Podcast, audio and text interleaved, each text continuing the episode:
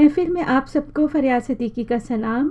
आज हम आपसे वैक्सीनेशन के हवाले से बात करेंगे और आज हमने पाकिस्तान, फ्रांस और कनाडा से कुछ लोगों को इस बारे में बात करने के लिए इनवाइट किया है। आइए पहले उन सब का तारुफ हो जाए। अस्सलाम वालेकुम, Salma Zaman. Thank you so much for inviting us to this show मुझे मैं लाहौर पाकिस्तान में रहती हूँ। यहाँ पे assistant professor Lahore University of Management Sciences और मेरा area of expertise strategic management और इंटरनेशनल बिज़नेस है। थैंक यू अस्सलाम वालेकुम अनुषा सिद्दीकी। वालेकुम अस्सलाम फयाल सिद्दीकी। एंड बहुत खुशी हुई आपने मुझे इस पॉडकास्ट में इनवाइट किया। मैं रिसेंट ग्रेजुएट हूँ मैगिल यूनिवर्सिटी की मॉन्ट्रियल कनाडा में रहती हूँ और मेरा area of expertise finance and management है। थैंक यू अस्सलाम वालेकुम वर्दा जमान। अस्सलाम वालेकुम मेरा नाम वर्दा है मैं भी सलमा की तरह लाहौर में रहती हूँ और मेरा area of expertise climate change policy है। Really looking forward to the show thank you अस्सलाम वालेकुम मंसूर तुफैल साहब। वालेकुम सलाम। मैं पेरिस में रहता हूँ और मैं कंप्यूटर इंजीनियर हूँ। तो हम सब मेडिकल साइंस के माहिर तो नहीं हैं, लेकिन कोविड नाइन्टीन की पैंडमिक ऐसी आई है और इसकी वैक्सीनेशन का जो सिलसिला शुरू हुआ है, तब से हम कोविड और इसकी वैक्सीनेशन के बारे में काफ़ी स्टडीज़ करते आ रहे हैं। कोविड नाइन्टीन से दुनिया में डेथ फिगर्स बहुत ऊपर जा रहे थे। और साइंटिस्ट अपनी पूरी कोशिश में थे कि, कि किसी तरह से इस वायरस से छुटकारा पाया जाए। अनथक मेहनत के बाद वैक्सीनेशन वजूद में आई। ये दुनिया की पहली पैंडमिक नहीं थी। इससे पहले भी दुनिया बहुत बार वबाओं की लपेट में आई है। पहले ज़माने में वैक्सीनेशन इतनी जल्दी नहीं बन पाती थी क्योंकि इंसान ने साइंस में इतनी तरक्की नहीं की थी। लेकिन अब वायरस को ढूंढना आसान है और उसकी वैक्सीन बनाना भी मुश्किल नहीं रहा। कोविड नाइन्टीन की वैक्सीनेशन तो साइंटिस्ट ने जल्द बना ली थी, लेकिन उसको आजमाने के लिए उनको वक्त दरकार था, जिसकी वजह से काफ़ी देर बाद ये वैक्सीनेशन हम तक पहुँच सकी। वैक्सीनेशन अब दुनिया के हर मुल्क में दस्तयाब है। जब पेंडेमिक ने हमला किया था, तब दुनिया के सब लोग अपने अख्तिलाफ़ात बुलाकर मिलकर इस बीमारी से लड़ने को तैयार थे। लेकिन जैसे ही वैक्सीनेशन सबके पास आ गई, दुनिया दो हिस्सों में बढ़ गई। कुछ लोग जो वैक्सीनेशन लगाकर अपने आप को और दुनिया को बचाना चाहते हैं और कुछ लोग ऐसे हैं जो वैक्सीनेशन को सिरे से रिजेक्ट कर रहे हैं और वजूहत बेशुमार हैं, जो वो बयान करते हैं। और बहुत अफसोस के साथ ये कहना पड़ रहा है कि इस ना इंतफाक़ी में डॉक्टर्स भी शामिल हैं जो कि जर्नल डॉक्टर हैं साइंटिस्ट नहीं हैं। अगर हम आज दुनिया पर नज़र दौड़ाएँ तो कोई उम्मीद नज़र नहीं आती कि पेंडेमिक वापस चौथी मरतबा एक बार फिर हमारे ऊपर हमला करने के लिए तैयार बैठी है और लोग इग्नोरेंस का शिकार होकर अपने साथ साथ पूरी दुनिया को ख़तरे में डाल रहे हैं। आज हम यही सब कुछ डिस्कस करेंगे अपने दोस्तों के साथ। मेरा पहला सवाल आप सबसे यह है कि लोग क्यों नहीं वैक्सीनेशन करवाना चाहते और उसकी वो क्या वजूहत बयान करते हैं और उसके बारे में क्या अफवाहें हैं? सबसे पहले मैं पूछूँगी वर्दा ज़मान से कि आप इस बारे में क्या कहेंगी। जी थैंक यू फ़िलहाल जिस तरह आपने कहा वैक्सीन के बारे में काफ़ी अफवाहें हैं लोगों में उसकी वजह से डर भी है काफ़ी ज़्यादा वैक्सीन के बारे में। तो मैं एक से शुरू कर सकती हूँ। एक अफवाह के बारे में बात कर सकती हूँ, जो मैंने खुद ही भी सुना है मेरी कुछ मैरिड फ्रेंड्स में। वो कहते हैं कि प्रेग्नेंट औरतों को वैक्सीन नहीं लगानी चाहिए। ये मैंने सुना है, लोग ये अफवाह फैलाते हैं और इस चीज़ से काफ़ी डरते भी हैं।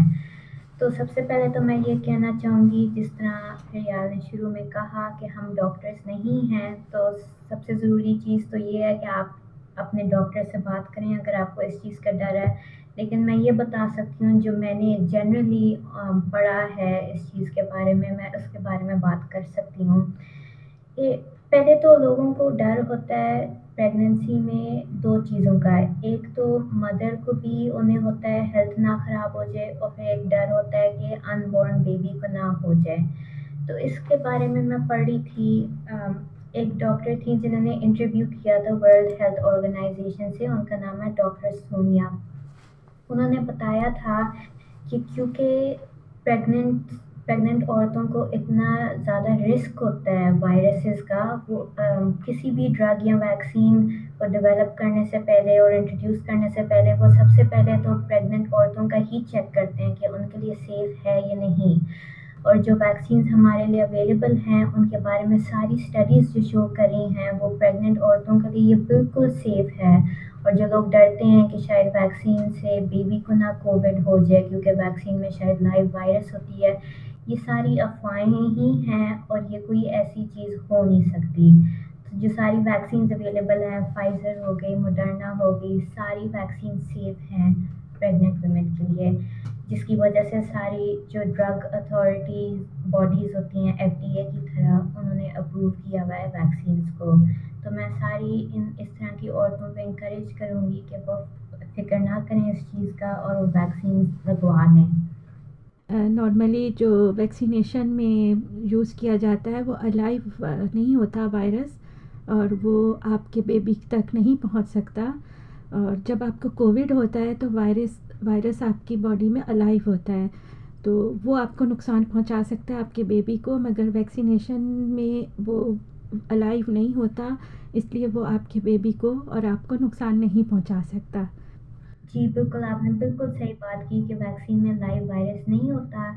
जो आपने बात की कि आपको असल में कोविड हो जाए, वो ज़्यादा ख़तरनाक होता है। मतलब वो ख़तरनाक है क्योंकि उस तरह बेबी को हो सकता है। लेकिन वैक्सीन में क्योंकि लाइव वायरस नहीं होती, जिस तरह आपने कहा है तो वो सेफ़ होता है बेबी के लिए।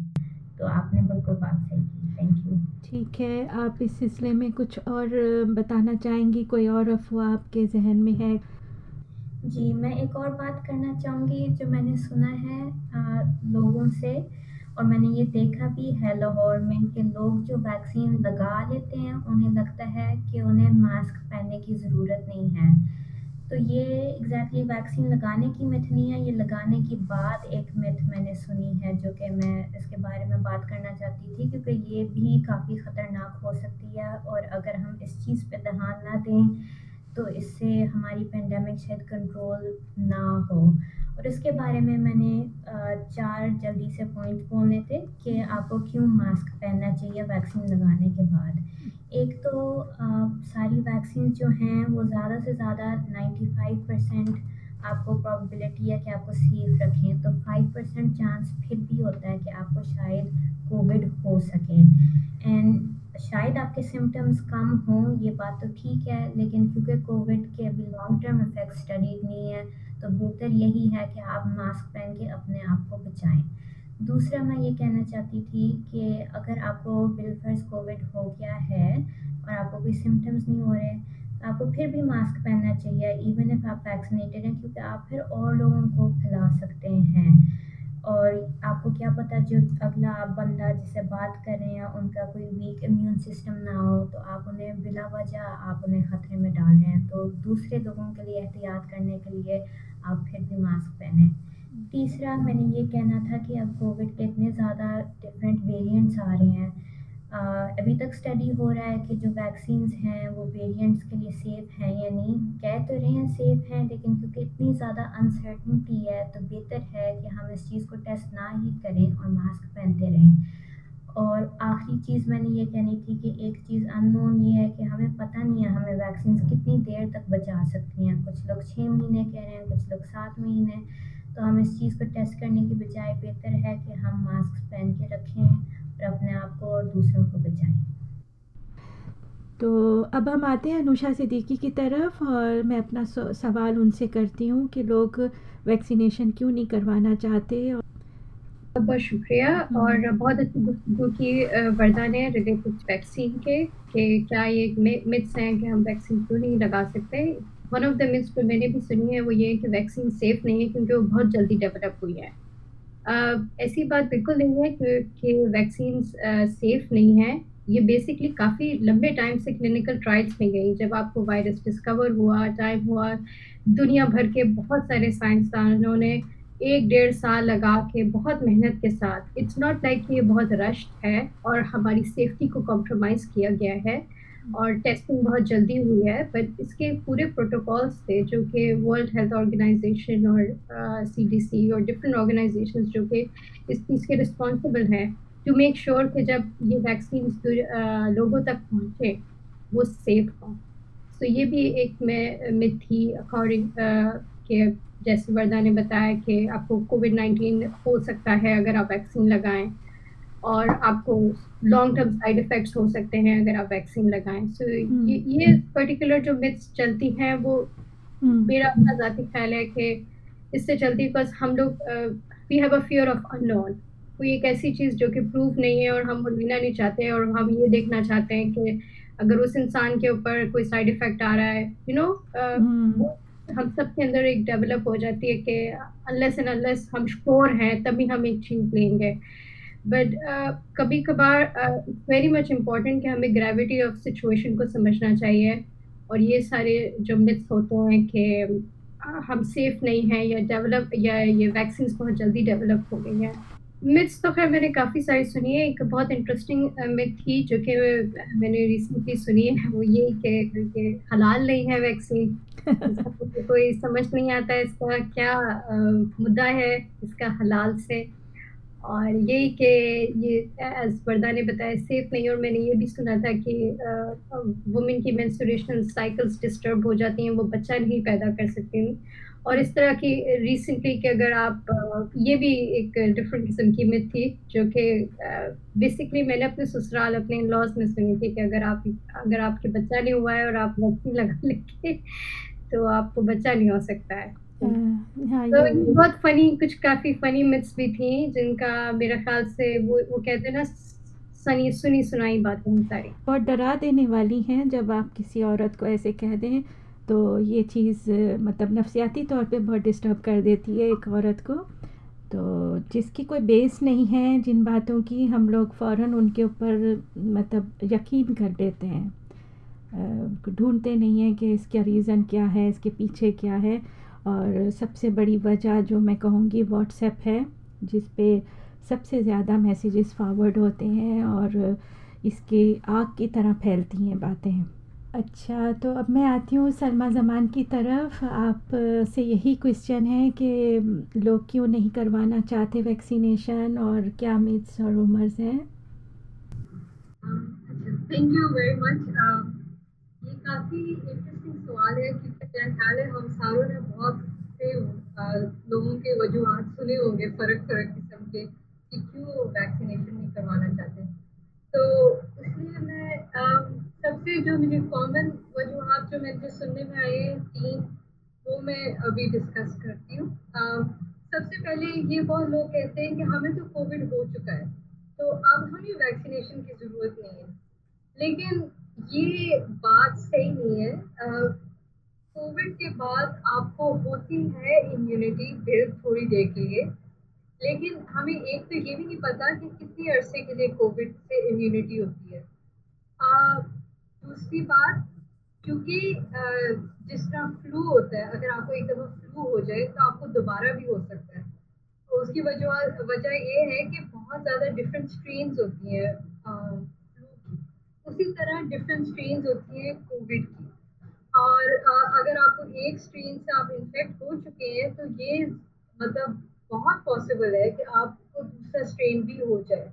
तो जो वैक्सीन है, ये बेहतर इम्यूनिटी इसीलिए हमें देती है क्योंकि ज़्यादा स्ट्रेन के खिलाफ ज़्यादा रेजिस्टेंट होती है। दूसरा, हमारे जो टेस्ट हैं कोविड के, बहुत सुनने में आता है, अब पता नहीं ये कितना असली, कितना सही है, कितना गलत है लेकिन बहुत लोग कहते हैं कि हमारा ना फॉल्स पॉजिटिव आ गया। तो और शुरू में स्पेशली शुरू में, हो सकता है कि टेस्ट हमारे इतने सही ना हो। आहिस्ता आहिस्ता चीज़ें सही होती हैं तो शुरू में हो सकता है कि बहुत कोविड पॉजिटिव ऐसे पेशेंट्स हमने डायग्नोज किए हों, जो असल में कोविड पॉजिटिव ना हो। तो इसीलिए ऐसे लोग भी हो सकते हैं, जिनको लगता है कि अब हम रेजिस्टेंट हो गए कोविड से हमें हो गया है, लेकिन उनको हुआ नहीं है। तो बेहतर यही है कि वो वैक्सीन लगवा लें, क्योंकि पता नहीं है फॉर श्योर कि कोविड हो चुका है कि नहीं। दूसरा, जो सुनने में आता है कि जो लोगों को बहुत ज़्यादा बीमारियाँ हैं पहले से, जिस तरह डायबिटीज़ हो गई कैंसर हो गया, जिनकी वजह से उनका इम्यून सिस्टम जो है, वो सप्रेस हो गया है। वो लोग डरते हैं वैक्सीन लगाते हुए। अब अब मतलब मैं खुद ही डॉक्टर नहीं हूँ ऑफकोर्स तो मुझे सिर्फ़ वो पता है जो मैंने बाकी डॉक्टर से सुना है। लेकिन ये बाकी डॉक्टर्स ये कहते हैं कि जिन लोगों को ऐसी बीमारियाँ हैं, उनको बल्कि ज़्यादा खतरा है कोविड से। अगर उनको खुदा ना खास्ता ऐसे लोगों को कोविड हो जाए तो उनकी ज़्यादा सीरियस कोविड होने का ज़्यादा चांस है। तो इसीलिए इन लोगों के बजाय ये कि वैक्सीन से डरे, इन लोगों के लिए ज़्यादा ज़रूरी है कि ये वैक्सीन जो सबसे तीसरा वाला जो बहुत कॉमन था, ये जो इनिशियली फाइजर और मडर्ना ने अपनी वैक्सीनेशन अनाउंस की है, उन्होंने कहा था कि ये हमारी नई टेक्नोलॉजी है M R N A technology इसको सुन के बहुत ज़्यादा लोग घबरा गए थे कि ये पता नहीं क्या टेक्नोलॉजी है, इससे हमारी डीएनए जो है ये चेंज हो जाएगी, और डीएनए को तो चेंज करना बहुत बुरी बात है। तो इसीलिए स्पेशली जो नई वैक्सीन है, इनके खिलाफ बहुत ज़्यादा लोग रूमर स्प्रेड कर रहे थे और बहुत डर रहे थे। लेकिन इसमें ये है अगेन मैं कहूँगी मैं डॉक्टर नहीं हूँ, लेकिन जो मैंने पढ़ा है, मैं सिर्फ़ वो बता सकती हूँ कि एम आर एन ए और डी एन ए में फ़र्क होता है। M R N A messenger R N A होता है और ये सेल्स को आपकी ब्लू देती हैं कि इस तरह की प्रोटीन बनाए और फिर वो प्रोटीन जाके हमें कोविड नाइन्टीन से प्रोटेक्ट करती है। तो ये बिल्कुल इसका और डी एन ए का कोई ताल्लुक नहीं है। ये सिर्फ़ इंस्ट्रक्शन होते हैं सेल्स के लिए कि किस तरह उन्होंने इम्यूनिटी बिल्ड करनी है। बस एक सॉर्ट ऑफ़ रेसिपी है। और बहुत चीज़ें ऐसी हैं जो हम कैजुअली करते हैं जिस तरह स्मोकिंग होती है जो एक्चुअली हमारी डीएनए को ऑल्टर करती है। लेकिन उससे पहले लोग घबराते नहीं हैं लेकिन वैक्सीनेशन और जो डॉक्टर रिकमेंडेड चीज़ें होती है उससे बहुत जल्दी लोग घबरा जाते हैं। um, तो बस यही था तीन वजूहत जो मैंने बहुत सुनी थी और मेरा ख्याल था कि इम्पोर्टेंट है डिस्कस करना तो बहुत अच्छा आपने एक्सप्लेन किया तीनों ने। अब मैं मंसूर तुफ़ैल साहब आपसे यही क्वेश्चन पूछूँगी कि क्यों नहीं लोग वैक्सीनेशन लगाना चाहते और क्या मिथ्स और रूमर्स हैं? हाँ जी थैंक यू तो हमने अभी तक काफ़ी रूमर्स के बारे में हमने बात की है। एक एक रूमर जो इंटरनेट पे हुआ था, वो एक इंटरव्यू एक फ्रेंच प्रोफेसर ने दिया था लास्ट ईयर कि जो लोग वैक्सीन लगाएँगे कोविड का, वो बचेंगे नहीं और दो साल में वो मर जाएँगे। तो पहले ये बात जो मैं बताना चाहता हूँ, ये इंटरव्यू में ऐसी बात कोई नहीं हुई थी। ये फेक न्यूज़ है और इसको आप नहीं सोचें कि ये ये, इस प्रोफेसर ने ये कहा है। उसने ज़रूर क्रिटिक्स किए हैं वैक्सीनेशन के बारे में। उसने कहा है कि वैक्सीनेशन के वजह से बहुत सारे वेरिएंट्स कोविड के बन रहे हैं, मगर जो बाकी की साइंटिफिक कम्युनिटी है, वो इससे एग्री नहीं करती हैं। और इसका प्रूफ ये है कि कोविड से पहले भी जो भी वायरस हैं, उनका फैलने का तरीका ये होता है कि वो म्यूटेशन करते हैं और दूसरी तरह वो वेरिएंट्स बन जाते हैं। और अगर आपको याद है तो यूके में नया वेरिएंट आया था, जो सबसे पहला डिस्कवर किया था यूके में। तो वो उस वक्त पीपल लोग वैक्सीनेटेड नहीं थे। तो इसका मतलब है कि वेरिएंट्स आना वो उससे वैक्सीनेशन से ताल्लुक़ नहीं है, ये मैं बताना चाहता था। इसमें ये भी आता है कि लोग डरते हैं कि लॉन्ग टर्म इफ़ेक्ट वैक्सीनेशन के हमें नहीं पता है। तो ये बात सही है कि कोविड अब एक साल से ज़्यादा आया है दुनिया के ऊपर। हमें नहीं पता है कि बहुत सारी चीज़ें नहीं पता है, जैसे कि इम्यूनिटी कितनी देर के लिए है और कौन से दूसरे टाइप वेरिएंट्स आएँगे। मगर अभी तक जो है साइंटिफिक लोग कहते हैं कि वैक्सीनेशन जो है वो इफ़ेक्टिव है, जो वेरिएंट्स आजकल के हैं रिकॉग्नाइज हुए हैं। मगर जो बाद में आएँगे उनका नहीं पता है और लॉन्ग टर्म इफ़ेक्ट में हम कुछ नहीं कह सकते हैं, इसलिए कि उसके बारे में हम सिर्फ़ वेट कर सकते हैं और बाद में पता चलेगा। मगर आज एक ख़तरा है और उसके लिए ज़रूरी है कि हम वैक्सीनेशन लगाएँ। दूसरी बात ये भी है, जैसे अभी का कहा है कि नई टेक्नोलॉजी है ये ओल दो पहले यूज़ हुई है, मगर लोग इससे डर रहे हैं। इससे लगता है कि और भी बीमारियाँ इस टेक्नोलॉजी के साथ हम डॉक्टर ठीक कर सकेंगे। दूसरी बात जो मैं करना चाहता था, वो मैं दोबारा उसके ऊपर आता हूँ, जो लोग कहते हैं कि ये वैक्सीन हलाल नहीं है। उन लोगों को मैं कहूँगा कि वो उन जो लेबोरेटरी के साइट्स हैं, उनके ऊपर जाएँ और उस, उनके ऊपर उनको मिलेगा जो कंपोजिशन है वैक्सीन का। तो हर वैक्सीन का कंपोजिशन डिटेल्स में बताया हुआ है। वैक्सीनेशन जो है वो कोई मतलब ये नहीं है कि कोई जैसे खाना पकाते हैं। हलाल का मतलब यही है कि जैसे खाना पकाते हैं वैसे वो उसको बन रहा है, नहीं, वो टेक्नोलॉजी है वेरी टॉप टेक्नोलॉजी है। तो उसका कंपोजिशन में जो मेन चीज़ है वो एंटीजन है, जिससे बॉडी फाइट करेगा कोविड नाइन्टीन से। मगर और भी जो जो चीज़ें होती हैं, वो प्रजर्वेटिव हैं, जो बचाते हैं कि कंटेमिनेशन होए वैक्सीनेशन का, दूसरे, दूसरों चीज़ें के साथ। स्टेबलाइज़र हैं, ताकि वो कोई केमिकल रिएक्शन ना हो। और और भी चीज़ें हैं, मगर आप ख़ुद देखें, ख़ुद अपना इंफॉर्मेशन लें। और मेरे ख़्याल में है, ये है कि लोग ज़्यादा बातें सुनते हैं, मगर वो नहीं चाहते हैं कि ख़ुद अपने आप से स्टडी करें और देखें जो इन्फॉर्मेशन मौजूद है इंटरनेट पे। बहुत सारी इन्फॉर्मेशन सही भी है, गलत भी है, मगर सही भी हैं। और ख़ास तौर पे जो लेबोरेटरीज़ के साइट्स हैं, उसके ऊपर वो देख सकते हैं कि हर वैक्सीन का कंपोजिशन क्या है। और ऐसे उनको पता चलेगा कि कोई इधर हलाल और हराम का वो मसला नहीं है। वैसे आपने बहुत अच्छी तरह से एक्सप्लेन किया है किस तरह वो बनती है वैक्सीनेशन और दूसरी बात है कि मैं ये कहना चाहती थी कि जब लोग इस तरह की बातें करते हैं और हम हम सब की आदत है कि हम इस तरह की बातें ज़रूर सुनते हैं और जो सुनने वाली बातें होती हैं वो हम सुनते नहीं हैं। और उससे पहले हम मतलब रिएक्ट कर देते हैं। दूसरा कोई बात कर रहा हो तो। मगर इस किस्म की बातों पे हम बहुत जल्दी जंप हो जाते हैं कि भाई हाँ ऐसे होगा ना।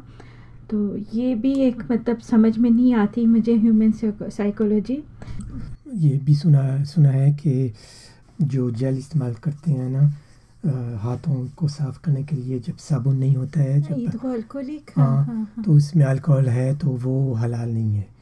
तो ये किस इस किस्म की बातें हैं ये जो है जो मतलब सही नहीं है इसलिए कि जब हम इस्तेमाल करते हैं अल्कोहल को साफ़ करने के लिए अपने हाथ को इसका मतलब नहीं है कि हम, हम उसको कंज्यूम कर रहे हैं। और दूसरी बात है कि उसकी इफ़ेक्ट वो नहीं है जो इफ़ेक्ट होती है जब हम अल्कोहल पीते हैं। वैसे बड़ी इंटरेस्टिंग बात है। आप सबसे मैं शेयर करूँगी कि दुनिया भर में इतनी दवाएँ बनती हैं, उसमें अल्कोहल जो है वो बहुत यूज़ होती है और लोग नहीं जानते और उसको यूज़ करते हैं। तो जो लोग इस किस्म की बातें करते हैं, उनको तो कोई दवा भी नहीं लेनी चाहिए जो एलोपैथिक दवाएँ हैं ख़ास तौर पे। और अल्कोहल मतलब रिलीजियसली जो मना है, वो किसी और वजह से मना है। उसका रीज़न है कि आप क्यों नहीं कंज्यूम करेंगे उसको? इसकी उसको अल्लाह में बचाना चाहते हैं, उस उस बुराई से। तो हर चीज़ का रीज़न मौजूद है हमारे मज़हब में कि क्यों मना है। और अगर आपके किसी प्रोटेक्शन के लिए यूज़ हो रही है, किसी दवा में यूज़ हो रही है तो आई डोंट थिंक सो कि वो इतनी मतलब आपके लिए नुकसानदेह है या आप गुनाहगार हो जाएँगे। तो ये बस सोचने का है। मेरे इस बात से हो सकता है आपको इख्तलाफ हो, मगर मेरा ये पर्सनल ओपिनियन है। तो वैक्सीनेशन के हवाले से ये हमारी पहली किस्त थी और अगले सवाल और अगली किस्त के साथ जल्द ही हाजिर होंगी। तब तक के लिए इजाज़त दीजिए। खुदा हाफिज़।